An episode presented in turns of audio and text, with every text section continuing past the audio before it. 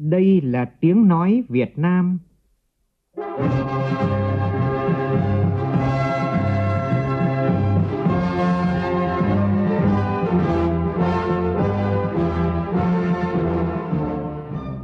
là tiếng nói Việt Nam, phát thanh từ Hà Nội, thủ đô nước Cộng hòa xã hội chủ nghĩa Việt Nam.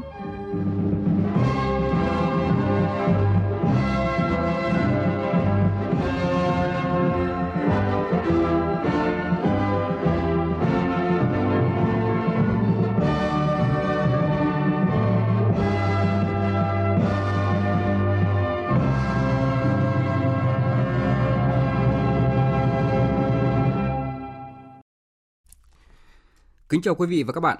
Mời quý vị và các bạn nghe chương trình Thời sự sáng nay, thứ sáu ngày 27 tháng 3 năm 2020, tức ngày mùng 4 tháng 3 năm canh tí của Đài Tiếng nói Việt Nam.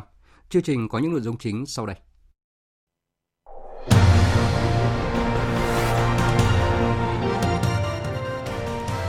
Dự hội nghị thượng đỉnh trực tuyến G20 cùng các nhà lãnh đạo thế giới, Thủ tướng Nguyễn Xuân Phúc đã chia sẻ những kinh nghiệm của Việt Nam trong phòng chống dịch COVID-19 cũng như thúc đẩy hợp tác giữa các nước để cùng chống dịch thành công.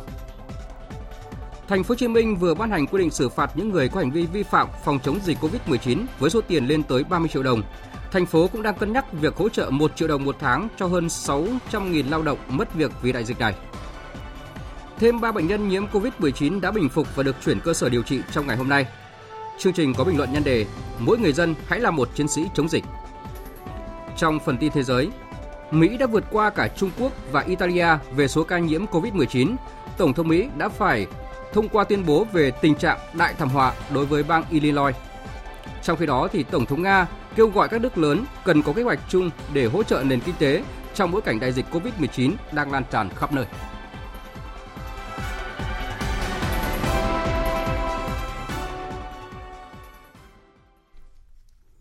Bây giờ là nội dung chi tiết.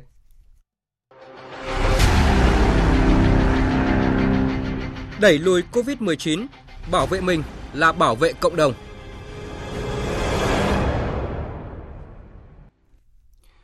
Thưa quý vị và các bạn, theo thống kê mới nhất thì tính đến 6 giờ sáng nay theo giờ Việt Nam, tổng số ca mắc COVID-19 trên toàn thế giới đã là hơn 492.000 người, trong khi số ca tử vong là gần 22.200 người. Đại dịch COVID-19 hiện đã lan tới 198 quốc gia và vùng lãnh thổ trên toàn cầu và đã có gần 120.000 trường hợp phục hồi sức khỏe.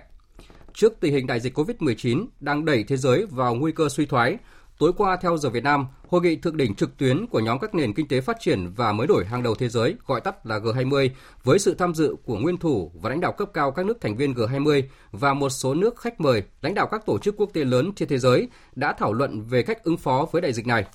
Đây cũng là hội nghị thượng đỉnh trực tuyến đầu tiên trong lịch sử của G20. Tham dự hội nghị từ đầu cầu Hà Nội, Thủ tướng Nguyễn Xuân Phúc đã chia sẻ những kinh nghiệm của Việt Nam trong phòng chống COVID-19 cũng như là thúc đẩy hợp tác giữa các nước để cùng chống dịch thành công. Phóng viên Vũ Dũng thông tin.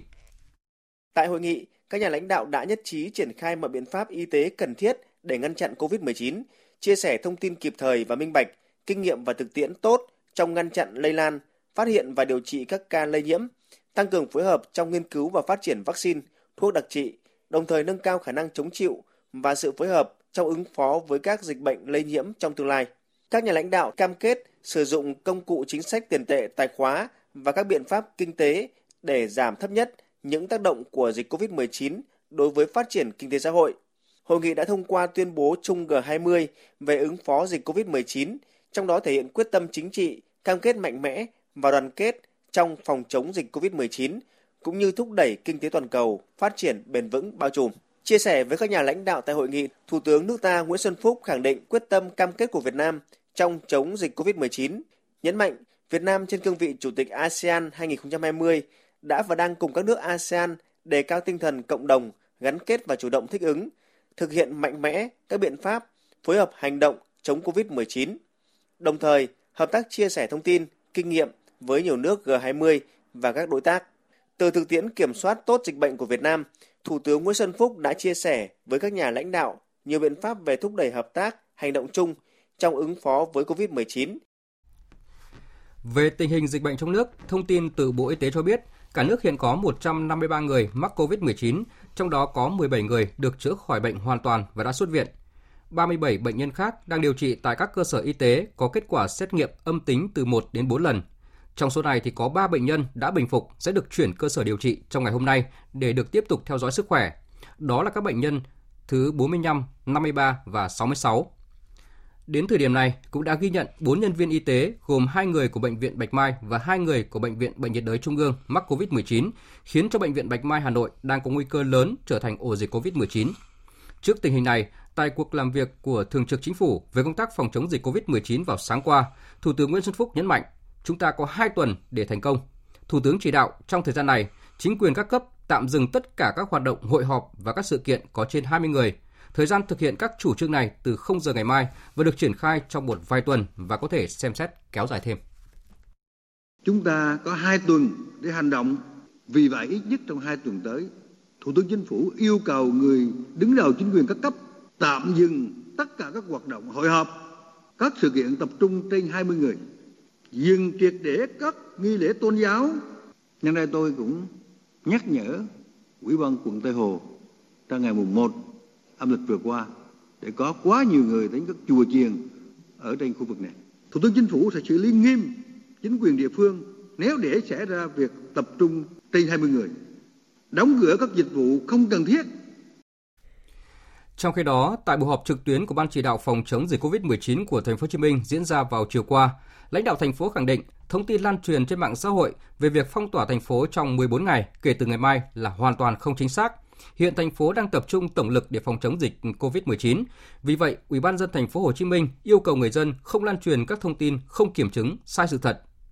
Cũng tại cuộc họp, ông Nguyễn Thiện Nhân, Bí thư Thành ủy thành phố đề nghị thành phố tiếp tục thực hiện nghiêm các giải pháp đã và đang triển khai, trong đó cần nghiêm túc thực hiện việc đeo khẩu trang, tuân thủ các biện pháp cách ly và cần có chế tài xử lý những cá nhân vi phạm. Phản ánh của nhóm phóng viên Hà Khánh và Kim Dung. Nhắc lại chín bài học thành công trong khống chế dịch của Hàn Quốc và Nhật Bản, ông Nguyễn Thiện Nhân đề nghị thành phố Hồ Chí Minh cần triển khai nghiêm việc đeo khẩu trang bởi đây là biện pháp ngăn chặn dễ làm. Theo ông Nhân, Ủy ban nhân dân thành phố phải có chế tài với người không đeo khẩu trang khi ra ngoài. Đeo khẩu trang thường xuyên là một biện pháp rẻ tiền một cách tương đối mà chống rất hiệu quả. Chúng tôi xin đề nghị đồng chí chủ tịch ủy ban thành phố sắp tới nên có chỉ thị là người dân thành phố ra đường là đeo khẩu trang hết và người nào không làm á, được phát một khẩu trang miễn phí đeo ngay lập tức và phải chế tài cái này đây là việc làm không phải đến lúc nào khuyến khích mà là cưỡng chế Ông Nguyễn Thiện Nhân đề nghị trong hai tuần tới, các nơi dự kiến có đại hội đảng cơ sở thì lùi lại, nếu họp chi bộ thì không quá 20 người. Tiếp tục thực hiện nghiêm khâu cách ly, những ai bị bệnh đều phải vào viện và cưỡng chế tất cả những ai không tuân thủ. Về chính sách hỗ trợ người bị cách ly ở xã phường sẽ được Ủy ban nhân dân thành phố trình Hội đồng nhân dân thành phố. Hoan nghênh việc Tòa Tổng Giám mục thành phố thông báo không tổ chức các hoạt động lễ để tránh tập trung đông người. Một lần nữa, ông Nguyễn Thiện Nhân đề nghị người dân thành phố hạn chế tập trung đông người, chỉ ra ngoài thật sự cần thiết và việc đi chợ cũng nên giãn ra vài ngày mới đi. Trong giai đoạn khó khăn này, mỗi người dân cần tự tiết kiệm hơn. Thành phố đang nghiên cứu việc dành 50% thu nhập tăng thêm của cán bộ công chức để hỗ trợ những người bị thất nghiệp, mà theo dự báo là khoảng 600.000 người. Ông Nguyễn Thiện Nhân cho rằng tổng số tiền trích từ 50% thu nhập tăng thêm này đủ để hỗ trợ thu nhập cho những người thất nghiệp ở mức 1 triệu đồng một tháng, và đây thể hiện sự tương thân tương ái. Trước tình hình dịch COVID-19 diễn biến ngày càng phức tạp và dự báo sẽ tiếp tục lây lan nhanh hơn trong cả nước thời gian tới, Thành ủy Đà Nẵng vừa có văn bản yêu cầu các cấp ủy Đảng tạm hoãn việc tổ chức đại hội Đảng bộ cấp cơ sở, kể cả đại hội điểm cho đến khi có chỉ đạo mới để tập trung lãnh đạo, chỉ đạo thực hiện các biện pháp phòng chống dịch một cách hiệu quả nhất. Cùng với đó, lãnh đạo thành phố chỉ đạo tạm dừng tất cả các hoạt động hội họp, các sự kiện tập trung trên 20 người, dừng triệt để các nghi lễ, hoạt động tôn giáo và thực hiện đóng cửa toàn bộ các cơ sở du lịch, trừ dịch vụ cung cấp lương thực, thực phẩm, dược phẩm, các cơ sở khám chữa bệnh, tạm dừng hoặc tổ chức hạn chế các hoạt động giao thông công cộng, yêu cầu người dân hạn chế ra khỏi nhà. Thời gian thực hiện các biện pháp này từ 0 giờ ngày mai. Thành phố cũng thống nhất cho phép tất cả trẻ mầm non, học sinh, sinh viên, học viên tiếp tục nghỉ học đến hết ngày 12 tháng 4. Thưa quý vị, thưa các bạn, nhà thờ Hồi giáo ở Malaysia trở thành ổ phát tán COVID-19 hàng nghìn ca bệnh có liên quan tới các sự kiện của nhà thờ giáo phái Tân Thiên Địa ở thành phố Daegu của Hàn Quốc. Và Việt Nam cũng đã có tín đồ lây bệnh khi mà dự các lễ hội tôn giáo. Đây như một hồi chuông cảnh báo đòi hỏi các tôn giáo phải có đổi mới trong các nghi lễ tâm linh. Sự thay đổi này được thể hiện như thế nào? Phóng sự sau đây của phóng viên Thu Thảo sẽ giúp quý vị và các bạn hiểu rõ hơn. Ngày này là ngày kính thánh du xe là thánh du xe là quan thầy à, Hôm nay giáo dân Nguyễn Thị Thanh giáo sứ Tân Lạc dự thánh lễ đặc biệt nhất từ trước đến nay. Thánh lễ trọng kính thánh du xe, cha nuôi của Chúa Giêsu qua hình thức trực tuyến. Thánh lễ do giám mục Tổng giáo phận Hà Nội Vũ Văn Thiên chủ tế, dâng lễ với khoảng 500 giáo dân hiệp thông theo dõi trực tiếp qua fanpage. Mặc dù trong đức tin của người Kitô hữu, những ngày lễ trọng và chủ nhật không đến nhà thờ dâng lễ là có tội với Chúa. Nhưng bà Thanh hoàn toàn yên tâm khi được các vị linh mục trấn an rằng tín đồ ở nhà cầu nguyện, đọc kinh online cũng là cách thông công và vẫn nhận được hồng ân của Thiên Chúa. Thì ở nhà đọc kinh mù, tức là có những các cái kinh coi như để cho mọi người là đọc hàng ngày và có cái ờ, kinh này, kinh xin ơn chữa lành. Thế còn à, ngoài ra thì à, thống nhất trên toàn thế giới ấy, ở Việt Nam thì là 3 giờ chiều. Thì còn ở các nước khác thì là cứ đúng vào cái múi giờ đấy. Thì tất cả trên toàn thế giới là đọc kinh tức là gọi là người ta, mọi người gọi là làm lòng thương xót. Đến thánh đường cầu nguyện vào thứ sáu hàng tuần là bổn phận bắt buộc với mọi tín đồ nam giới.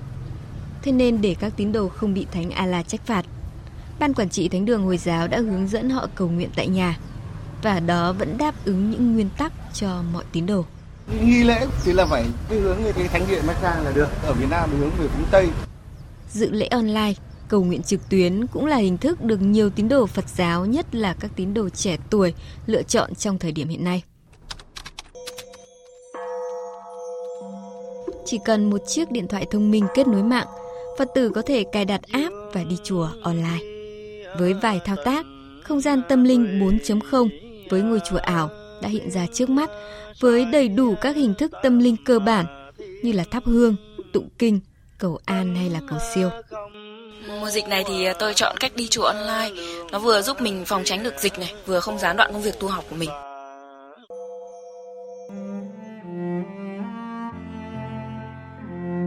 Chỉ 15 phút cầu nguyện online nhưng đóng lại màn hình, thoát khỏi ứng dụng thông minh. Sự thành tâm, thanh thản như lan tỏa đến với mọi người.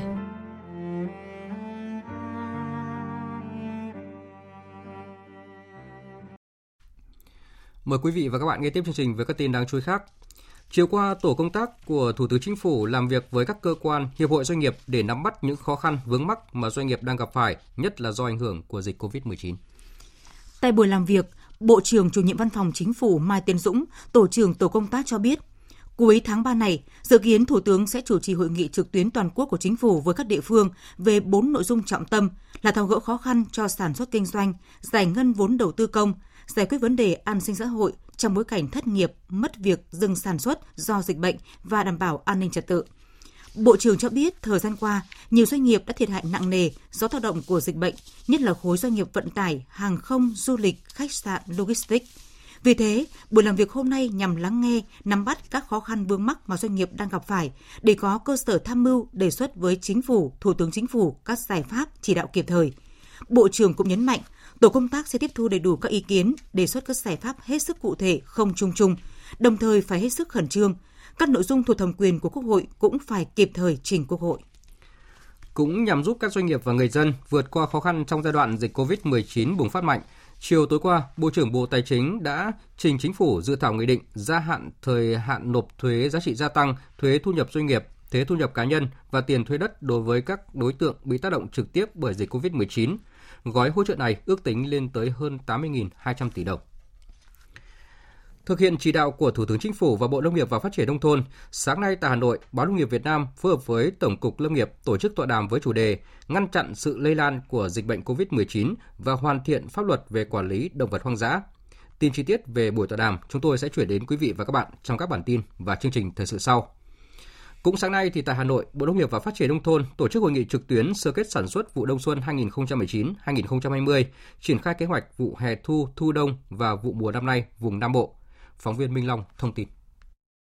Vụ đông xuân năm 2019-2020, toàn vùng Nam Bộ xuống giống khoảng 1,6 triệu hecta với năng suất ước đạt 68,54 tạ một ha, tăng 1,23 tạ một ha. Sản lượng ước đạt hơn 11 triệu tấn, Theo kế hoạch, vụ hè thu năm nay, toàn vùng Nam Bộ sẽ gieo xạ 1,6 triệu hecta, năng suất 56,4 tạ một ha và sản lượng 9 triệu 181 nghìn tấn. Quan điểm chỉ đạo sản xuất của Bộ Nông nghiệp và Phát triển Nông thôn là tập trung giữ vững diện tích, năng suất, sản lượng, đáp ứng yêu cầu tăng trưởng của từng địa phương và toàn vùng về lương thực, đảm bảo an ninh lương thực trong mọi tình huống thiên tai, bất lợi diễn ra trong và ngoài nước. Thời sự VOV, nhanh, tin cậy, hấp dẫn. Tiếp tục cập nhật thông tin về tình hình dịch COVID-19 trên thế giới. Hiện nay thì nhiều quốc gia vẫn đang thống kê và công bố những ca nhiễm mới và tử vong, tử vong vì dịch bệnh này. Đáng chú ý là số ca nhiễm COVID-19 ở Mỹ trong ngày hôm qua đã lần lượt vượt qua Italia và Trung Quốc và khiến Mỹ trở thành nước có số ca nhiễm bệnh cao nhất thế giới hiện nay.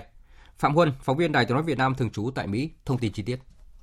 Tính tới chiều ngày 26 tháng 3, Mỹ ghi nhận hơn 82.000 ca nhiễm SARS-CoV-2, chính thức vượt qua Italia và Trung Quốc để trở thành điểm nóng số 1 thế giới.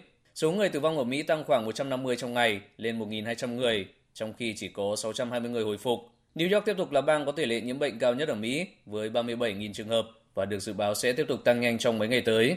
Phát biểu tại cuộc họp báo chung với nhóm đặc trách chống COVID-19 ngày 26 tháng 3, Tổng thống Donald Trump cảm ơn lưỡng đảng tại Thượng viện đã cùng thông qua gói hỗ trợ trị giá 2.000 tỷ đô la, đồng thời hy vọng dự luật này cũng sẽ sớm được thông qua tại Hạ viện. Tổng thống Donald Trump ngày 26 tháng 3 đã thông qua tuyên bố thảm họa của bang Bắc Carolina và tới nay đã có 8 bang của Mỹ tuyên bố thảm họa. Quyết định này sẽ cho phép các bang sử dụng các nguồn lực liên bang để đối phó với COVID-19. Pháp hôm qua cũng tiếp tục chứng kiến số ca tử vong vì COVID-19 tăng mạnh với 365 người. Trong khi đó, sau một vài ngày thử nghiệm, thì nước này đã chính thức cho phép sử dụng thuốc có hoạt chất hydroxychloroquine vào điều trị bệnh nhân nhiễm bệnh. Tin của phóng viên Huỳnh Điệp, thường trú tại Pháp. Trong vòng 24 giờ, nước Pháp ghi nhận thêm 365 ca tử vong liên quan dịch COVID-19, một con số tăng vọt so với các kỷ lục thiết lập trước đây. Nước Pháp cũng ghi nhận thêm gần 4.000 ca nhiễm mới. Phát biểu trong cuộc họp báo hàng ngày, Tổng cục trưởng Tổng cục Y tế Bộ Y tế Pháp, giáo sư Jérôme Salomon cho biết. Có 13.904 người đang phải nhập viện do dịch Covid, trong đó 3.375 ca bệnh nặng đang được nhập viện cấp cứu. Các ca bệnh nặng bao gồm những người trưởng thành và người cao tuổi. 34% ca bệnh nặng là người dưới 60 tuổi, 58% là người trong độ tuổi từ 60 đến 80. Các bệnh viện cũng ghi nhận 1.696 ca tử vong.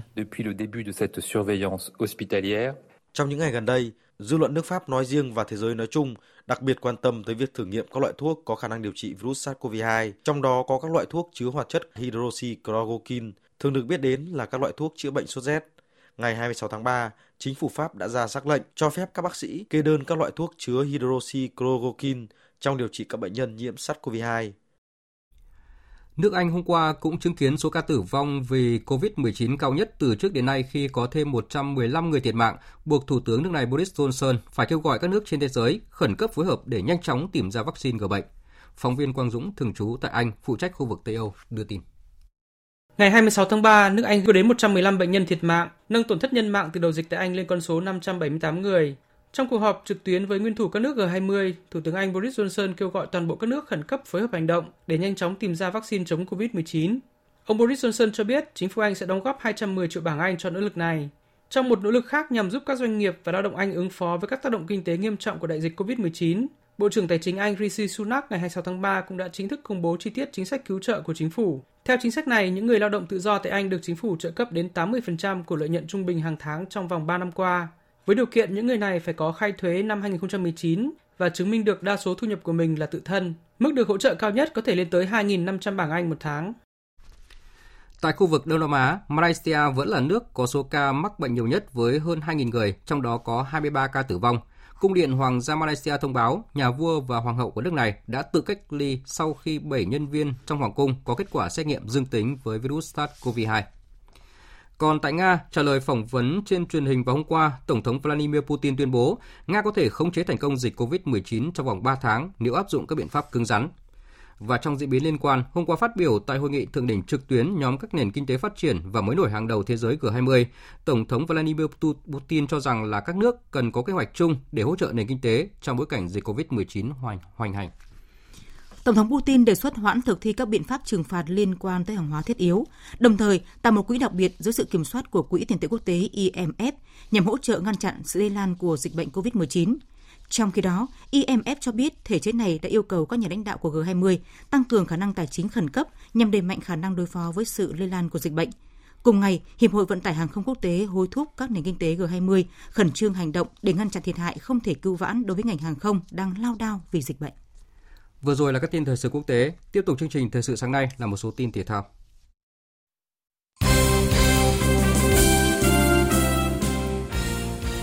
Do diễn biến phức tạp của dịch Covid-19, để đảm bảo an toàn đối với các cầu thủ và các thành viên tham gia giải đấu, Ban điều hành các giải bóng đá chuyên nghiệp quốc gia cho biết tiếp tục tạm dừng các giải bóng đá chuyên nghiệp quốc gia mùa giải năm nay đến ngày 15 tháng 4. Ban điều hành giải sẽ thường xuyên cập nhật tình hình diễn biến của dịch Covid-19 để xây dựng kế hoạch điều chỉnh lịch và phương thức thi đấu các giải bóng đá chuyên nghiệp quốc gia năm nay phù hợp, báo cáo Liên đoàn bóng đá Việt Nam và thông báo cụ thể đến các câu lạc bộ. Không chỉ có bóng đá Việt Nam, theo thông tin từ báo chí Anh thì các đội bóng ở giải Ngoại hạng Anh sẽ nhóm họp sau đây ít ngày để bàn về việc kết thúc mùa giải 2019-2020 và kế hoạch cho mùa giải 2020-2021. Một trong những kế hoạch đang được tính tới là Cúp FA và Cúp Liên đoàn Anh ở mùa giải tới sẽ bị hủy bỏ.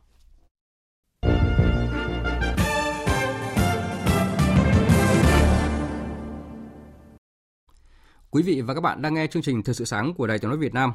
Thưa quý vị và các bạn, như Đài Tiếng nói Việt Nam đã đề cập trong nhiều chương trình thời sự gần đây, Việt Nam chúng ta đang bước vào giai đoạn 2 trong việc phòng chống dịch bệnh COVID-19. Đây là giai đoạn hết sức khó khăn khi mà tình hình dịch bệnh trên toàn cầu đang diễn biến hết sức phức tạp. Còn trong nước thì nguy cơ những ổ dịch mang tính chất phức tạp, tiềm tàng nguồn lây nhiễm ra cộng đồng bắt đầu phát triển.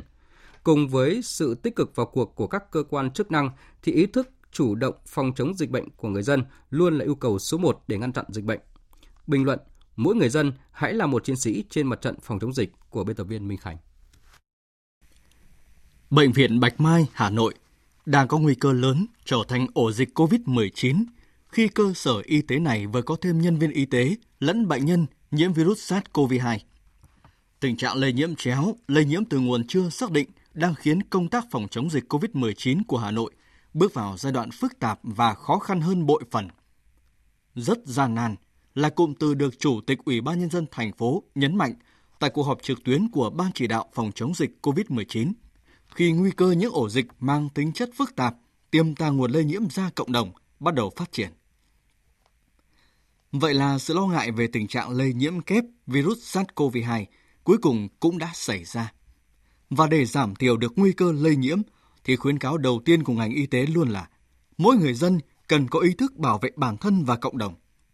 Ý thức ở đây được hiểu là tuân thủ, thực hiện nghiêm những hướng dẫn của ngành y tế, của các cơ quan chức năng trong công tác phòng ngừa, hạn chế đi lại, tự giác khai báo khi di chuyển từ vùng dịch trở về và tự giác chấp hành cách ly tại cơ sở cách ly của nhà nước. Bài học nhãn tiền lớn nhất dẫn đến mất khả năng kiểm soát về dịch bệnh của các quốc gia trên thế giới chính là sự chủ quan và thiếu ý thức của người dân trong việc tuân thủ các quy định phòng dịch. Chỉ vì một cá nhân nhiễm bệnh, từ chối hợp tác với cơ quan chức năng để tiến hành cách ly mà dẫn đến cả đất nước Hàn Quốc phải đương đầu với đại dịch nguy hiểm mang tên COVID-19. Thế nhưng, trong thời điểm nước sôi lửa bỏng như hiện nay, hàng trăm người vẫn chen chúc nhau đi lễ tại phủ Tây Hồ, Hà Nội vào ngày mùng 1 âm lịch vừa qua, trong đó có rất nhiều người không đeo khẩu trang. Hay việc hàng trăm người đứng chờ tiếp tế hàng hóa cho người thân đang cách ly tại Đại học Quốc gia Thành phố Hồ Chí Minh. Rồi một số người trong diện cách ly tại nơi cư trú vẫn vô tư đi đến các nơi công cộng. Những quán nhậu, quán cà phê, game online vẫn hoạt động mặc thông báo phải đóng cửa nhằm ngăn chặn dịch bệnh, đều rất đáng bị lên án. Những con số thiệt hại khủng khiếp về người do dịch COVID-19 thời gian qua cho thấy dịch bệnh không loại trừ bất cứ ai và cuộc chiến chống dịch bệnh vì thế cũng không của riêng ai mà cần có sự đồng lòng của toàn dân, ý thức phòng dịch bệnh của mỗi người vì bản thân và cộng đồng. Vô ý thức, thiếu trách nhiệm và ích kỷ trong lối sống chính là thứ virus nguy hiểm hơn bất cứ loại virus nào. Những ngày tới đây sẽ là thời gian thử lửa cho cả hệ thống phòng ngừa dịch COVID-19 ở nước ta khi bắt đầu bước vào cao điểm dịch. Và có lẽ, muốn chống được virus SARS-CoV-2 thì trước hết chúng ta phải chống được virus vô ý thức, vô trách nhiệm, trong mỗi con người. Dù đang tiềm ẩn nhiều rủi ro, cánh cửa an toàn đang ngày càng hẹp, nhưng sẽ vẫn còn cơ hội để chúng ta chiến thắng dịch bệnh. Nếu mỗi người tự ý thức, đồng hành với chính quyền, với các cơ quan chức năng ngăn chặn virus lây lan. Hãy thay đổi mạnh mẽ những thói quen, bảo vệ chính mình cũng là yêu nước. Những thông điệp giản đơn nhưng hàm chứa thật nhiều ý nghĩa để mỗi người chúng ta có thể chiêm nghiệm trong thời gian chống dịch còn nhiều khó khăn này. Xin thay lời kết bằng nhắn nhủ của Thủ tướng Chính phủ Nguyễn Xuân Phúc gửi đến người dân cả nước. Chống dịch như chống giặc. Mỗi người dân hãy là một chiến sĩ, mỗi gia đình hãy là một pháo đài ngăn chặn sự lây lan của dịch bệnh để công tác phòng chống dịch phải thành công chứ không để thất bại. Quý vị và các bạn vừa nghe bình luận nhan đề Mỗi người dân hãy là một chiến sĩ chống dịch. Dự báo thời tiết Phía Tây Bắc Bộ ngày nắng, riêng khu Tây Bắc có nơi có nắng nóng, đêm có mưa rào và rông vài nơi, gió nhẹ. Trong cơn rông có khả năng xảy ra lốc xét, mưa đá và gió giật mạnh, nhiệt độ từ 20 đến 35 độ. Phía Đông Bắc Bộ ngày nắng, đêm có mưa rào và rông rải rác, gió Đông Nam cấp 2, cấp 3, đêm chuyển gió Đông Bắc cấp 2, cấp 3. Trong cơn rông có khả năng xảy ra lốc xét, mưa đá và gió giật mạnh, nhiệt độ từ 21 đến 31 độ. Các tỉnh từ Thanh Hóa đến Thừa Thiên Huế ngày nắng có nơi có nắng nóng, đêm có mưa rào và rông vài nơi, gió nhẹ, nhiệt độ từ 23 đến 35 độ. Các tỉnh ven biển từ Đà Nẵng đến Bình Thuận ngày nắng, chiều tối và đêm có mưa rào và rông vài nơi, gió đông đến đông nam cấp 2 cấp 3, nhiệt độ từ 25 đến 34 độ. Tây Nguyên ngày nắng có nơi có nắng nóng, chiều tối và đêm có mưa rào và rông vài nơi, gió đông cấp 2 cấp 3, nhiệt độ từ 19 đến 35 độ. Nam Bộ ngày nắng, riêng miền Đông có nắng nóng, chiều tối và đêm có mưa rào và rông vài nơi, gió đông cấp 2 cấp 3, nhiệt độ từ 24 đến 36 độ. Khu vực Hà Nội ngày nắng, đêm có mưa rào và rông rải rác, gió đông nam cấp 2 cấp 3, đêm chuyển gió đông bắc cấp 2 cấp 3, nhiệt độ từ 22 đến 31 độ. Dự báo thời tiết biển, Vịnh Bắc Bộ có mưa rào và rông vài nơi, tầm nhìn xa trên 10 km, gió đông nam đến nam cấp 4 cấp 5. Vùng biển từ Quảng Trị đến Quảng Ngãi có mưa rào và rông vài nơi, tầm nhìn xa trên 10 km, gió đông nam đến nam cấp 4 cấp 5. Vùng biển từ Bình Định đến Ninh Thuận không mưa, tầm nhìn xa trên 10 km, gió đông đến đông nam cấp 4 cấp 5. Vùng biển từ Bình Thuận đến Cà Mau có mưa rào và rông vài nơi, tầm nhìn xa trên 10 km, gió đông cấp 4. Vùng biển từ Cà Mau đến Kiên Giang không mưa, tầm nhìn xa trên 10 km, gió nhẹ. Khu vực Bắc Biển Đông và khu vực quần đảo Hoàng Sa không mưa, tầm nhìn xa trên 10 km, gió đông đến đông nam cấp 3, cấp 4. Khu vực giữa Biển Đông không mưa, tầm nhìn xa trên 10 km, gió đông cấp 3, cấp 4. Khu vực Nam Biển Đông và khu vực quần đảo Trường Sa có mưa rào và rông vài nơi, tầm nhìn xa trên 10 km, gió đông đến đông bắc cấp 3, cấp 4. Vịnh Thái Lan không mưa, tầm nhìn xa trên 10 km, gió nhẹ. Thông tin dự báo thời tiết vừa rồi đã kết thúc chương trình thời sự sáng nay của Đài Tiếng nói Việt Nam. Chương trình do biên tập viên Nguyễn Cường biên soạn và thực hiện với sự tham gia của phát thanh viên Kim Phượng và kỹ thuật viên Thu Huệ, chịu trách nhiệm nội dung Lê Hằng. Cảm ơn quý vị và các bạn đã dành thời gian lắng nghe.